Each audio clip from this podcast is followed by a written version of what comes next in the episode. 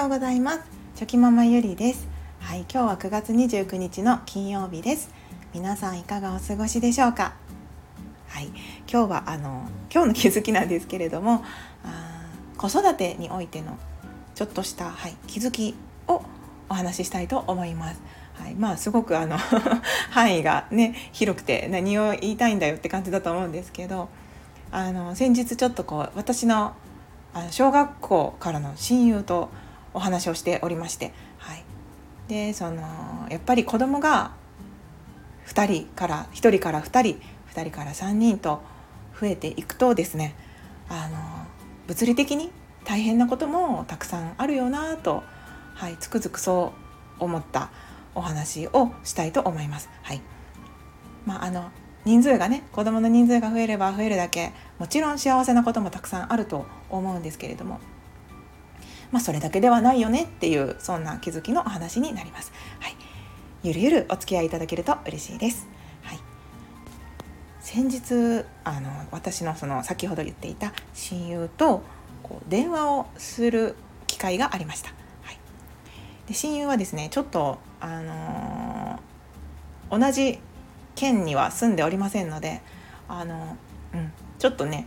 遠いところに住んでるんですよね。はい、なので、まあ、高速を使えばそんなにあの時間をかけずに会うことはできるんですけれども、はい、あのすぐパッと会えるようなそんな近い距離に住んでいるわけではなくて、はい、なので、まあ、たまにこう電話をしたりとかあとはなんとか忙しい中タイミングを合わせて一緒に会ったりとか、はい、そういう感じでいつもお話をしてるんですけれどもまあ、先日そのあお話をしていた時にあ結構その8月は大変だったんだっていう話を聞いてですね。でそのどういうことがあったのか聞いていたら、まあ、そのお子さんがこう歯医者さんに行ってなんか歯石取りをしたらなんかすごくその日痛い痛いって口の中が痛いって今日の先生はなんか下手くそだったって子供さんがすごくこう言っておられてですね言っていたみたいで、うん、でもそのそんなこともあるだろうと思って気に留めてなかったみたいなんですけど、まあ、しばらくするとみるみるこうお子さんのこう顎の辺りが腫れてきてですねびっくりするぐらい腫れてきちゃってで結局その病院にもう一度見てもらいに行ったらなんかその唾液腺が腫れるなんか病気みたいになってしまってなんか手術をしないといけないみたいな。でえー？っていう感じででなんかそんなことがあるんだって私も話を聞いた時に思ったんですけどでまあそこから手術をしてあとその入院も2週間ぐらいしないといけないとか。なんかそういうことを聞いていて。でやっぱりそういうこう気がめいってる時っていうのはやっぱ注意力もねどうしてもこう落ちてしまって。でなんかその後事故も起こしてしまってとかいう話も聞いて、まあ、その人身事故ではなくて、まあ、ちょっとどこか壁にぶつけ車をぶつけてしまったんだっていう話を聞いてですね。もうなんか大変だったねっていう話を、まあ、してたんですけど、うん、であのなんかその親友はですねおこあの子供さんが3人おられるんですよね。でまあ年は、うん、2歳3歳で離れてる感じなんですけどあのやっぱりその前もこうお話をしていた時に「いやいつも私はすごいね」って「毎日大変でしょ」ってその自分の時間もなかなかないと思うしやっぱり大変だよねってよく頑張ってるよっていう話を、まあ、まあいつもするんですよねやっぱりあの話を聞きながらいつもすごいなって思ってるので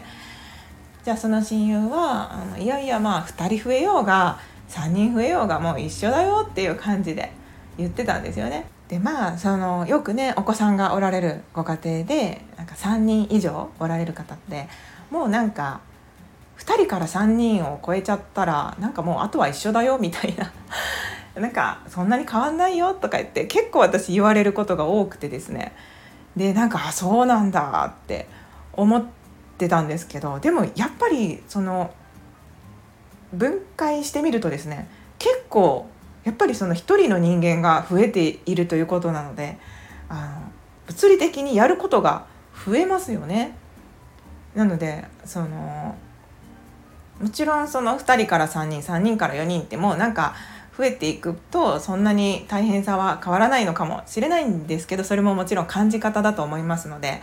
あの人によってはねそのし私がしんどいと思っていることでもしんどくないって思う方もいらっしゃると思うので、まあ、一概にね本当にそうなのかもしれないんですけどあのでもそう。やっぱり大変だよなと思っていて。で何が大変かって言ったらその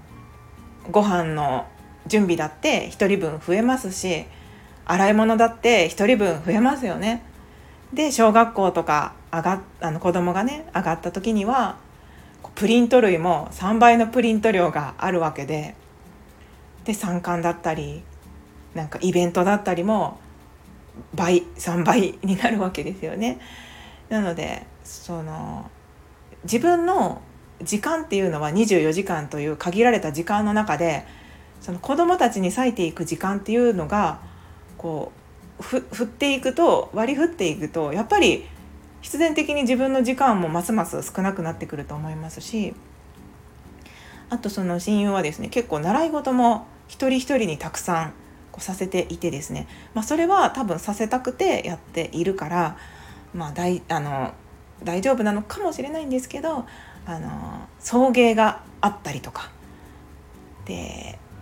もちろん金額的にも大変になってきますしでその一人一人違う習い事をすればもう毎日のように今日これの後はこれを送迎してとか明日はこれがあってとかっていうのを言ってるんですよね。でやっぱりさすがにそれが重なってくるとなんかしんどいわって笑いながらこう言ってたりもするので「いやそりゃそうだよ」って言って。やっぱりそのなんかその当たり前のようにこなしてるんだけどあの紙に書いてみたらすっごくいろんなことやってるんだよって言ってもっとその自分を褒めてあげてって言いながら そう親友にもそういう話をよくするんですけど。なので、やっぱりそのよくね夫婦生活でもこう見えない家事リストっていうのがあるように子育てにおいてもですね見えない家事っていうのがたくさんあるんですよねあ見えない子育てですね。うん、なんかそのしょうもないことかもしれないんですけどちっちゃいことから言っていったら本当にたくさんあります。子供が雨降りの日に子供がね傘さして帰ってきた時にその傘を干す量も3本になるわけですしとか 給食当番のね洗濯物だってエプロンが3倍重なるわけだって重なる時だってあるわけじゃないですか。なんかそう思うとなんかそのいやいやそんなことないよ大変じゃないよとかあの平気だよって、まあ、思えてる時はいいんですけどなんかしんどいなとかなんか疲れるよなとかそういう時っていうのは一回ね自分がやっていることっていうのを紙に書いてみてですねなんかその自分を褒めてあげるっていうのはとっても大切なんじゃないかなっていうふうに思いました。あとやっぱりその忙しくなってきたりやっぱ子供がその用事とかでね子供の用事とかでなかなかその自分の時間が取れないと思うんですけどあえてなんとかなんとかその時間を抽出できるようにあの日々の、うん、スケジュールを組んでみたりとかその自分が休む時間もこれは必要経費なんだって思って作ることもやっぱり大切だよなっていうふうに、はい、親友と喋っていて、はい、とても思いました。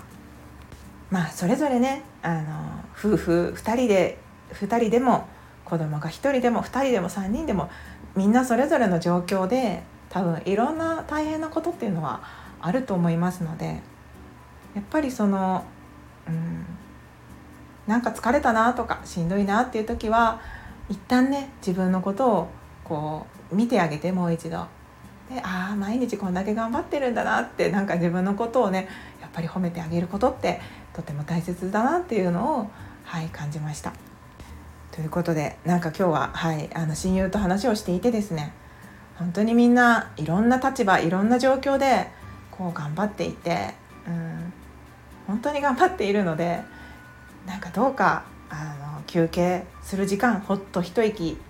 が取れる時間っていうのを、うん、取ってほしいなってはい。そんなことを改めて思ったというそんな気づきのお話でした。はい。ということで今日も最後までお聴きくださいまして本当にありがとうございました。今日もぼちぼちやっていきましょう。ではまた明日。